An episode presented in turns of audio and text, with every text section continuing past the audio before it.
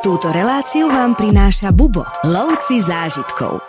Avenue Champagne e, je údajne najbohatšou ulicou sveta. Nemá ani kilometr a pol, ale pod ňou je asi 110 kilometrov dlhý labyrint, ktorý ukrýva asi 200 miliónov fliaš šampanského. Bretonsko je krajina legend, krajina zahamlená rozprávkami. Krajina, v ktorej dodnes žijú škriatkovia, tzv. korrigens.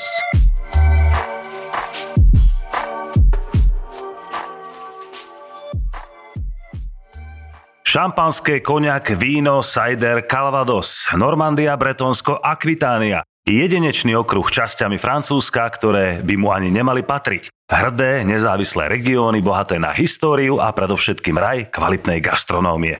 Zistíme, ako správne kupovať šampanské, rozoznáme fejky, ochutnáme stáročiami overené recepty v malebnom kúte Európy, ktorých sa v každodennom živote stretávame každý deň. Naučte sa niečo nové. Francúzsko je populárna metropolitná krajina západnej Európy, ktorá má rušný turizmus. Ročne ju navštívia desiatky miliónov turistov. Vďačí za to širokej ponuke turistických atrakcií a svojej rôznorodosti. Francúzi radi hovoria, že v ich krajine je celá Európa. Okrem kultového Paríža môžete vo Francúzsku obdivovať mnohé krásne mesta a mestečka. Francúzsko je známe aj pôsobivými hradmi, zámkami a katedrálami. Na zozname UNESCO má zapísaných 39 miest. Bohat bohaté kultúrne vyžitie a oslava umenia je súčasťou francúzského spôsobu života, tak ako aj svetová gastronómia. Viac vám ale povie cestovateľ a sprievodca Daniel Belanský. Ahoj. Nazdar, Vito. Ty si pôsobil aj ako konzul Francúzska, Kanady a Cypru, ale to Francúzsko je tvoja taká srdcovka. Prečo je to tak? Samozrejme, ostalo ňou. E, ja som e, ešte v minulom storočí raz vošiel do cestovnej kancelárie Bubo a požiadal som, či by som mohol robiť sprievodcu. Chalani mi povedali, že to, čo chýba na trhu, je práve Francúzsko. Tak som prišiel s dvomi, tromi projektami. Dodnes e, sa ujali a tentokrát som si ich po čtvrt storočí opäť odsprevádzal. Táto epizóda má názov Tour de France pre gurmánov. Čo nás teda čaká? Ako si už spomínal, čaká nás predovšetkým šampaň, takže poďme do nej šampaň a šampanské. Čaká nás krátky dvojhodinový presun z Paríža na východ a vnoríme sa práve do tejto oblasti. Môžeme smerovať napríklad aj do malebnej dedinky nad Vinohradami Haute Viers. Občas ma oprav moju francúzštinu, samozrejme sa ospravedlňujem, nie je to úplne jazyk, ktorý ovládam. A ochutnáme prvé domáce šampanské od lokálnych producentov. Takže o čom je šampaň? Povedal si to celkom pekne. Je to opáctvo Otviller, kde je vlastne pochovaný slávny benediktínsky mních Dom Perignon, ktorý žil e, v 17. 18. storočí a práve ktorý zdokonalil výrobu šampanského, aj keď celý život hľadal recept na odstranenie bubliniek, e, asi by dnes sa chytal za hlavu, keby vedel, že práve on je považovaný za otca šampanského, oblúbeného vlastne po celom svete. E, dedinka leží len kúsok od mestečka Epernay. Epernay bolo vlastne našou prvou zastávkou aj na na Tour de France Gourmand. Je to akoby hlavné mesto šampanského. Eh, Avenue Champagne eh, sa v podstate eh, nachádza medzi nádhernými vinicami Côte de Blanc, Vallée du Marne a celkovo je v samotnej oblasti Champagne evidovaných asi 9 rôznych viníc, z ktorých toto šumivé víno môže byť označované ako šampanské. Zaujímavosťou je, že v podstate sa tam pestujú len tri odrody, to Pinot Noir, Pinot Meunier a Chardonnay, eh, ale práve z týchto, eh, z týchto troch odrôd v oblasti asi 17 dedín, eh, ktoré sú označované ako Grand Cru alebo neskôr aj Premier Cru, sa robia naozaj vynikajúce vína, ktoré dnes lietajú po celom svete a korková zátka, ktorá z nich vyletí, dodáva tomu pôžitku značku oveľa väčší význam. Áno, to je úplná klasika. Túto značku obľúbovala aj Madame Pompadour alebo Napoleon Bonaparte. Povedzme si, aký je rozdiel medzi šampaň a sektom. Možno naši poslucháči nevedia. Šampaň má samozrejme svoju pôvodnú výrobu. šampaň, ako som spomenul, môže byť označované iba víno z týchto klasifikovaných viníc. Všetko ostatné, čo sa robí ako sekt, vrátane nášho Huberta, nemôže byť nikdy označené ako šampaň. Ale rozdiel medzi šampaň a sektom, ako sa vyrába u nás, je, že prírodnou fermentáciou sa získavajú v šampanskom bublinky, kdežto do mnohých sektov je pridávané CO2, aby tieto bublinky v samotnom víne produkovali a nabudzovali chuť, že ide o šampanské. Ale odporúčam po šampanské si zajsť práve do tohto kraja. Určite nevynechať aj prehliadku tých najväčších pivníc sveta s profesionálnym sprievodcom a ochutnávka, na to sa určite e, každý najviac teší, ale zaujímavé je, ako sú tie fľaše od šampanského uložené a po nejakom čase sa musia obracať hore-dole. Prečo to tak je? Tak e, keď sa raz ocitneš na Avenue Champagne, e, je, ona je v podstate údajne najbohatšou ulicou sveta, e, ktorá možno nemá ani kilometr a pol, ale pod ňou je asi 110 kilometrov dlhý labyrint, ktorý ukrýva, ako si spomenul, asi 200 miliónov fliaš šampanského. Práve toto je celé zapísané do, do kultúrneho dedictva UNESCO. No a výroba šampanského, ak máš na mysli otáčanie fliaš, je naozaj spojená s tou e, fermentáciou.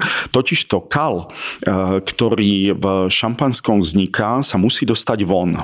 Znamená to, že flaška je otočená hrdlom dolu, aby kal e, padol, padol do viac menej predchodcu zátky, ktorá je len vlastne taký, taký, taký zatvárač a práve vtedy je ona zmrazená na vysokú teplotu, aby bola bola tento, táto kocka ľadu aj s tým kalom vytlačená von. Až potom sa na samotnú flašu šampanského dáva korok, ktorý dnes poznáme, aj samozrejme e, s tou, e, s tou, e, s tou čiapočkou, ktorá chráni šampanské pred tým, aby predčasne nevybuchovalo. Presúvame sa do Normandie, krajiny vikingov a stredovekého mesta Caen, mesta Williama dobyvateľa. Dano, povedz nám trošku o tomto prekrásnom meste. Skôr ako sa dostanem do Caen, kde som mal možnosť kedysi dávno študovať, chcel by som povedať, že naša cesta, naša púť išla najskôr tou vrchnou Normandiou cez mesto Rouen. Rouen je naozaj jedna z, z, jedno z kráľovských miest tohto kraja. Leží tu pochované srdce v kráľa Levieho srdca čiže anglického panovníka, ktorý vlastne v tretej križiackej výprave sa zúčastnil aj bitky o Jeruzalém. Tutná práve bola upálená legenda a jedna zo svetíc francúzska Johanka Zarku počas storočnej vojny. Takže Ruán nás privítalo naozaj vo svojej nádhere, vo svojej kráse. Je to goticko-románske prekrásne mesto, kde máte možnosť naozaj obdivovať a dýchať pamiatky, e, ktoré vám sa dostanú pod kožu. Samozrejme, gurmánsky zájazd e, predovšetkým spočíva v tom, že všetky obedy a večere sa snažíte zabezpečiť na takých miestach, ktoré pošteklia chuťové poháriky všetkých klientov. Podarilo sa nám to aj v Ruán, Rouen počas obeda priamo e, bezprostredne na námestí, kde Johanka Zarku bola kedysi upálená. E, z Rouen e, smerovala naša cesta do Kon. Áno, ako si správne spomenul, mesto Williama dobyvateľa, odkiaľ teda vyplával, aby v bitke pri Hastingse v 11. storočí vlastne tak povediac dobil Britániu. Kon má dve nádherné dominanty Ebiozom a Ebiodam sú to nádherné kláštory. E, v tom Ebiozom je dokonca William dobyvateľ aj pochovaný. E, a Ebiodam je nádherný kláštor e, z prelomu 11. a 12. storočia, ktoré má prvky ešte tej románskej architektúry. Leží vlastne nedaleko mora a história ho žiaľ poznačila hlavne počas druhej svetovej vojny, kedy veľká časť mesta bola zbombardovaná. Totižto leží už len veľmi blízko slávnych a legendárnych pláží, ako je Utah Beach alebo Omaha Beach, ktoré vlastne v júni 1944 sa stali svetkami vylodenia spojencov. Áno, takto Normandiu naši poslucháči pravdepodobne najviac vnímajú cez túto významnú historickú udalosť. Mal som tu čest byť v Normandii v mestečku Etretat. Úžasné, krásne biele útesy, krásne pláže, krásne more. Ako je tam, e, ako si Francúzi pripomínajú túto významnú historickú udalosť z druhej svetovej vojny? Každoročne sa tam konajú e, spomienkové slávnosti. E, my sme teda e, boli nielen na Omaha Beach pri samotnom pamätníku, ale navštívili sme aj cintorín amerických vojakov, ktorý je nesmierne komemoratívne cenný a vzácný. Cítiť tam tú pietnú, pietnú udalosť, ktorá, ktorá sa zrkadlí aj v očiach návštevníkov, pretože veľmi často tam môžete vidieť nielen amerických, ale pravdepodobne aj z celého sveta e, príslušníkov a občanov, ktorí prichádzajú vzdať hold e, možno svojim predkom, e, ktorí sa tohto vylodenia zúčastnili. Na Point Doc je možné navštíviť bunkre, ktoré Nemci vlastne počas tejto ofenzívy naozaj používali ako, ako raketometné hniezda a naozaj vďaka tomu len počas prvého dňa zahynuli 10 tisíce eh, vojakov počas vylodenia. Takže je to veľmi emotívne miesto. Eh, stále tam fúka, je tam tá atmosféra toho, toho chladu a dažďa. Ani tento rok sme sa jej samozrejme nevyhli, ale napriek tomu, keď vám po daždi vyjde dúha, tak máte pocit, že vzdáva hold tomu, čo sa tam kedysi udialo. Prechádzame najmä zelenou krajinou s pasúcimi sa obrovskými krávami a jablkovými sadmi, takže dostávame sa do oblasti Calvadosu, teda jablkovej pálenky a samozrejme sajdru, domáceho pravého sajdru, tak sa nám trošku pripíšte alebo opíšte chute, ktoré by sme tam mohli zažiť. Naozaj Normandia vonia, ako si povedal, vonia jablčným muštom.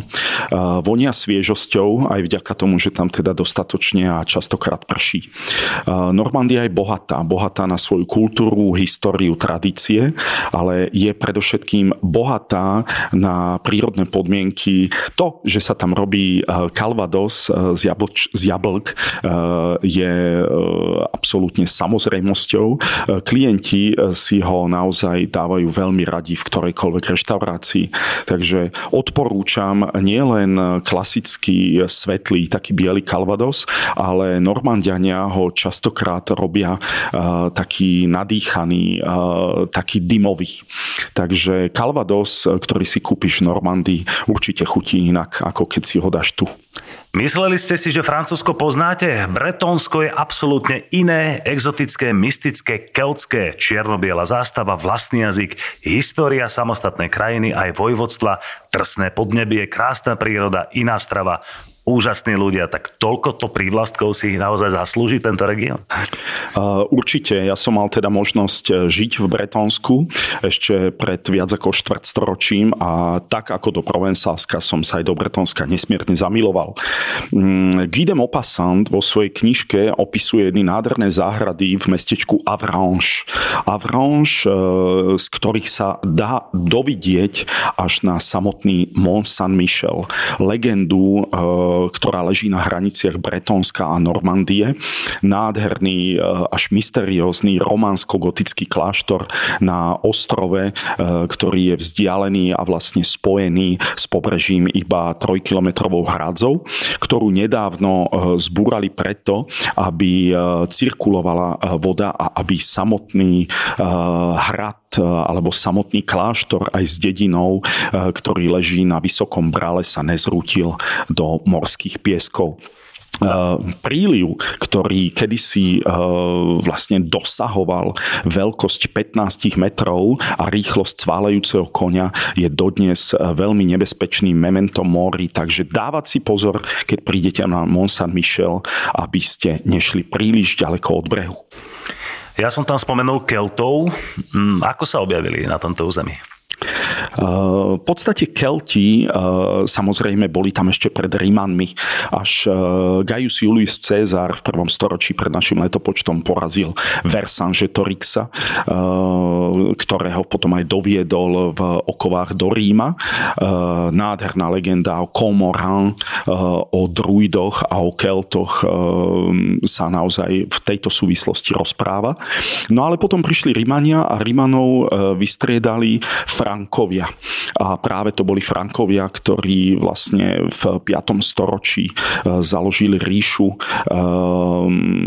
kde Chlodovik koncom 5. storočia bol korunovaný v Remešskej katedrále a odvtedy sa stal korunovačnou katedrálou nielen Frankov, neskôr Merovejovcov, ale v podstate aj všetkých francúzskych panovníkov. Poďme zase do gastronómie. Tu už e, cítiť e, zase prítomnosť mora, respektíve Atlantického oceánu, ktorý je na morské špeciality určite lepší než Stredozemné more. Mušle na smotanie, homáre či čerstvé ústrice. Aj o tomto je Bretonsko. E, určite. Hneď v podstate vedľa Mont Saint-Michel Cancale je jedno z legendárnych miest, kde sa ústrice chovajú. Takže nemôžete prísť do Bretane alebo do Normandie bez toho, aby ste ústrice, ak ich máte aspoň trošku radi, neochutnali. Samozrejme, my sme tak spravili tiež. Bretonský vidie, kamenné domy, bridlicové strechy, stovky križujúcich cestičiek, úžasná romantika. Trošku nám popíš tú krajinu a dajme tomu, porovnajme to s Normandiou. V čom je to iné? Bretonsko je krajina legend, krajina zahamlená rozprávkami. Krajina, v ktorej dodnes žijú škriatkovia, tzv. korigens. Krajina čarodejníka Merlina. Krajina, kde vyrastal a žil král Artuš a rytieri okrúhleho stola. Nám sa vlastne počas cesty podarilo navštíviť ten najlegendárnejší stred Bretane, čiže Les Brociliand, kde Vivien, čardenica Vivien, väznila práve rytierov okrúhleho stola a kde až e, rytier čistého srdca Galát ich dokázal z tohto údolia bez návratu e, vyslobodiť. Hneď vedľa v malej dedinke Treugontek je nádherný maličký kostolík, je to kostolík svätého Grálu.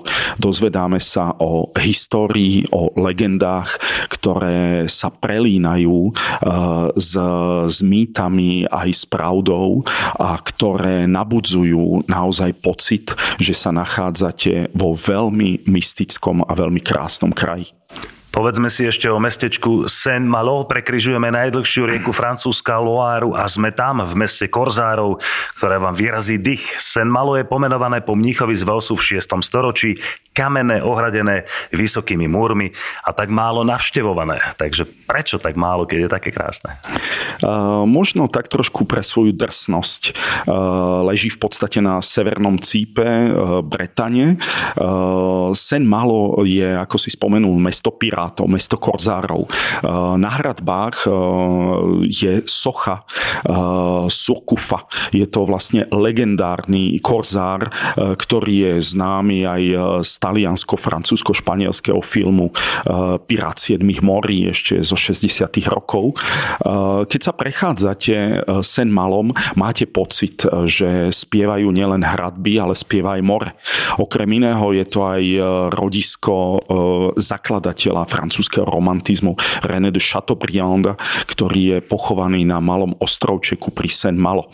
V Saint-Malo eh, máte pocit, že to stále žije. Všade je hudba, eh, všade máte pocit, eh, že dýchate morský vzduch. Dokonca nikde počas cesty sme takýmto spôsobom neboli prefúkaní ako na hradbách v Saint-Malo. Rady na cesty, prehliadky miest a cestovateľské blogy z najcestovanejších Slovákov. Každý deň nový blog nájdeš v cestovateľskom denníku Bubo. Klikni na bubo.sk lomeno blog. La Rochelle, traja mušketieri a kardinál Richelieu, kto by nepoznal tento príbeh. Vždy rebelujúci prístav v Biskajskom zálive, história starých Galov a Rimanov. Údajne najkrajšia radnica e, najväčšej krajiny západnej Európy, je to tak? Dokážem to potvrdiť, e, pretože sme opäť e, túto radnicu navštívili. Samozrejme, robiť hit parádu najkrajších stavieb vo Francúzsku je veľmi ťažké. Ale La Rochelle e, má svoje veľké čaro práve v tom, že leží bezprostredne pri mori so svojimi dvomi veľkými vežami, chráni vstup do prístavu a samotné mesto so všetkými reštauráciami, so svojou gastronómiou sa vlastne ovíja okolo tohoto prístavu. Nielen traja mušketieri ale aj templári sú spojení s týmto mestom, pretože e, pri koncu templárskeho rádu začiatkom 14. storočia práve odtiaľto údajne odplávalo 18 lodí s veľkým pokladom, nikto nevie kam. E, my sme z tohoto e, mesta La Rochelle po výbornej gastronomickej večeri na druhý deň vyplávali na ostrovčel Ildex. Preplavili sme sa okolo slávnej pevnosti Boyard, aby sme na tomto ostrove ostrove zažili opäť kulinárskú, fascinujúcu, e, veľmi krásny kulinársky zážitok, e, ktorý sme mali priamo e, pri mori a ochutnali plody mora, aby sme si potom všetci na požičaných bicykloch tento ostrov prešli. Má 129 hektárov a už si spomenul pevnosť Bojard, veľmi známu televíznu show, úspešnú aj na Slovensku, tak si trošku približme, čo tam je v tej pevnosti, čo tam bolo, na čo slúži slúžila? Táto pevnosť bola postavená ako vojenská pevnosť ešte začiatkom 19. storočia za Napoleona, predtým sa to nepodarilo za vlády Ludvika XIV. Mala v podstate chrániť vstup do akéhosi širšieho prístavu, ale ako náhle bola dostavená, v podstate už stratila svoj význam v tom, že delá mali oveľa silnejší a oveľa väčší dosah a ďalej ďalekosiahlosť, takže e, samotná pevnosť sa zmenila e, na väzenie, e, ktoré slúžilo až do polovice 20. storočia, až bolo v podstate predané majiteľovi z cudziny, ktorý žial o túto chátrajúcu pevnosť sa nejak nestaral, takže filmový štáb opätovne z Francúzska si túto pevnosť odkúpil späť, aby sa na nej od 89. roku mohli konať e, tieto show, ktoré poznáme aj u nás na Slovensku. E, naozaj má e, svoje veľké čaro. Nemáte možnosť na pevnosti Bojar vystúpiť, máte možnosť iba z lode si ju vlastne pozrieť. Spomenul si ústricový zážitok, teda morské špeciality, ale vidím tu v poznámkach, že môžeme ochutnať aj steak z koňa. Akú, akú to má chuť? Uh, steak z konia je možno chutnať. Uh, tento rok uh, sa na to neodhodlal nikto z klientov, hoci jeden z klientov mal o to záujem. Nakoniec dal prednosť plodom mora. Poďme teraz do mestečka Koňak. E, presúvame sa teda ďalej. E, mestečko Koňak je samozrejme známe svojim fantastickým koňakom. Sídlia tu firmy ako Hennessy, Martel, Camus, Remy Martin a podobne. To sú svetové značky. Tak najprv povedzme našim poslucháčom, ako sa koňak vyrába. Eh, koniak je v podstate destilát z vína alebo z vínej révy. Eh, opäť eh, svoje pomenovanie môže dostať iba v tom prípade, že sa hrozná zberajú z niektorých oblastí okolo mestečka Koniak. Je to naozaj veľmi zaujímavý a vynikajúci nápoj. Dnes vo svete častokrát známy aj ako armaňak, ak sú teda hrozní z zberané z iných viníc. Ale ak navštívite koniak, e, máte naozaj možnosť nádherného výberu medzi jednotlivými slávnymi domami. My sme navštívili Hennessy. Hennessy aj z toho dôvodu, lebo súčasťou prehliadky je aj malá plavba e, loďou, e, veľmi krásne pivnice, veľmi zaujímavá, moderná a interaktívna prezentácia výroby koniaku, aj história Hennessy a keď dostanete na e, hlavu 3D e, e, okuliare a presuniete sa takmer na polhodinovú cestu v 3D dimenzii do histórie, kde vlastne plávate vodopádmi, kde sa kolíšete na rahne rozbúrenej lode, kde máte pocit, že že vlastne pôda pod nohami vám, vám uteká, tak máte pocit neskutočne silného zážitku, ktorý potom dominuje na záver aj ochutnávkou výborného koniaku Hennessy. Sme v oblasti Bordeaux, odkiaľ pochádza D'Artagnan alebo Cyrano a vraj aj najlepšie francúzske veľké a silné vína. Bordeaux a víno jednoducho ide dokopy, nielen toto mesto, ale celé jeho okolie. Tak e, povedzme si najprv trošku o tejto oblasti, kde sa nachádzame a čím je vynimočná táto oblasť. E, vynimočná je predovšetkým svojimi klimatickými podmienkami, pretože e, samotná oblasť Bordeaux leží medzi dvomi riekami e, Garonne a Dordogne. Ehm, práve na týchto, e, v tejto oblasti sú štyri základné a nádherné oblasti, ehm, kde sa e, dopestúva naozaj to najlepšie e, francúzske víno. Ehm, veľmi blízko odtiaľ je aj tzv. Bassin d'Arcachon. Je to nádherná lagúna s nádhernou a najväčšou pieskovou dunou v Európe, dunou Pila. Takže všetko Všetko toto dáva podmienky pre minimálne tri rozdielne druhy pôd, na základe ktorých sa či už Cabernet Franc, alebo u nás Frankovka, Cabernet Sauvignon alebo Merlot dorábajú. E, Bordeaux e, určite nesmiete na svojej gurmánskej ceste nikdy vynechať. E, osobne si myslím, že to, čo počujeme, to zabúdame, to, čo vidíme, to si zapamätáme, ale až keď to vyskúšame, tak dokážeme pochopiť. Pochopiť naozaj krásu tohto regiónu aj cez chuťové poháriky. Preto sa tam treba vybrať, preto cestovať, pretože loď e, sa síce cíti najbezpečnejšie v prístave, ale nikdy nebola na to postavená. Takže do Bordeaux e, sme sa vybrali s veľkou chuťou, bol to záver našej cesty a rozdelili sme si to na jednak ten ľavý breh, e, pravý breh breh a navštívili sme nádherné, uh, nádherný šato Dagasak s ochutnávkou, uh, ktorá ostane vrita v pamäti veľmi hlboko.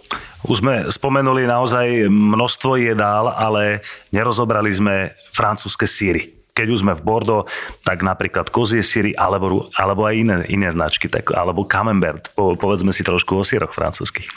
Ako hovoril francúzsky gurmán e, Savarin, e, ktorý žil na prelome 18. a 19. storočia, jedlo bez syra je ako kráska bez jedného oka. Takže syry musia byť súčasťou a doprevádzané samozrejme každým gurmánskym zážitkom Dokonca vo viacerých šato, keď ich aj navštívite, tak ako neutralizácia počas degustácie vín sa dávajú aj ochutnávky výborných syrov. Charles de Gaulle sa vyjadril, že je veľmi ťažko vládnuť krajine, ktorá má viacej ako 300 druhov syra. No okrem toho napríklad aj kačaciu a telaciu pečienku. Toto musia byť veľké špecialitky. Foie gras je naozaj e, veľmi chutnou a veľmi inšpiratívnou legendou. E, nikto v podstate nevie, e, kde sa asi poprvýkrát podávala, ale práve oblasť Bordeaux sa hrdí tým, že to boli práve oni, práve v Akvitánii, kde sa kačacia pečienka foie gras začala podávať. Dnes je legendárna aj v Alsasku, v Lotrínsku, ale tu nás sme si ju samozrejme opätovne vychutnali.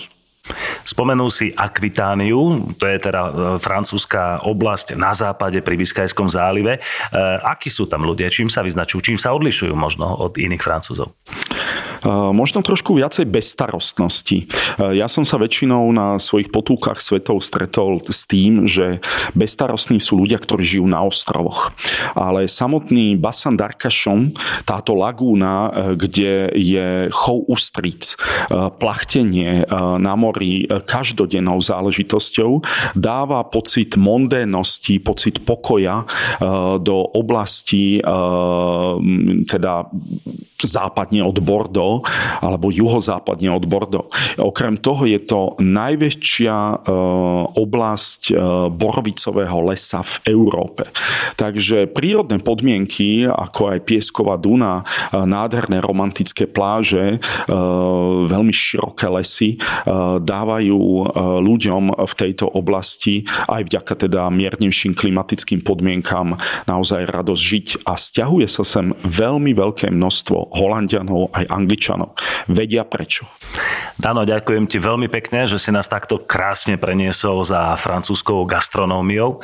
Kedy sa najbližšie chystáš do tejto krajiny? Um, ja tam chodím veľmi často a veľmi rád, ale keďže mám rád celý svet, tak neviem, či to bude moja najbližšia cesta. V každom prípade sa do Francúzska rád vrátim. Veľmi odporúčame, cestujte napríklad aj do Francúzska.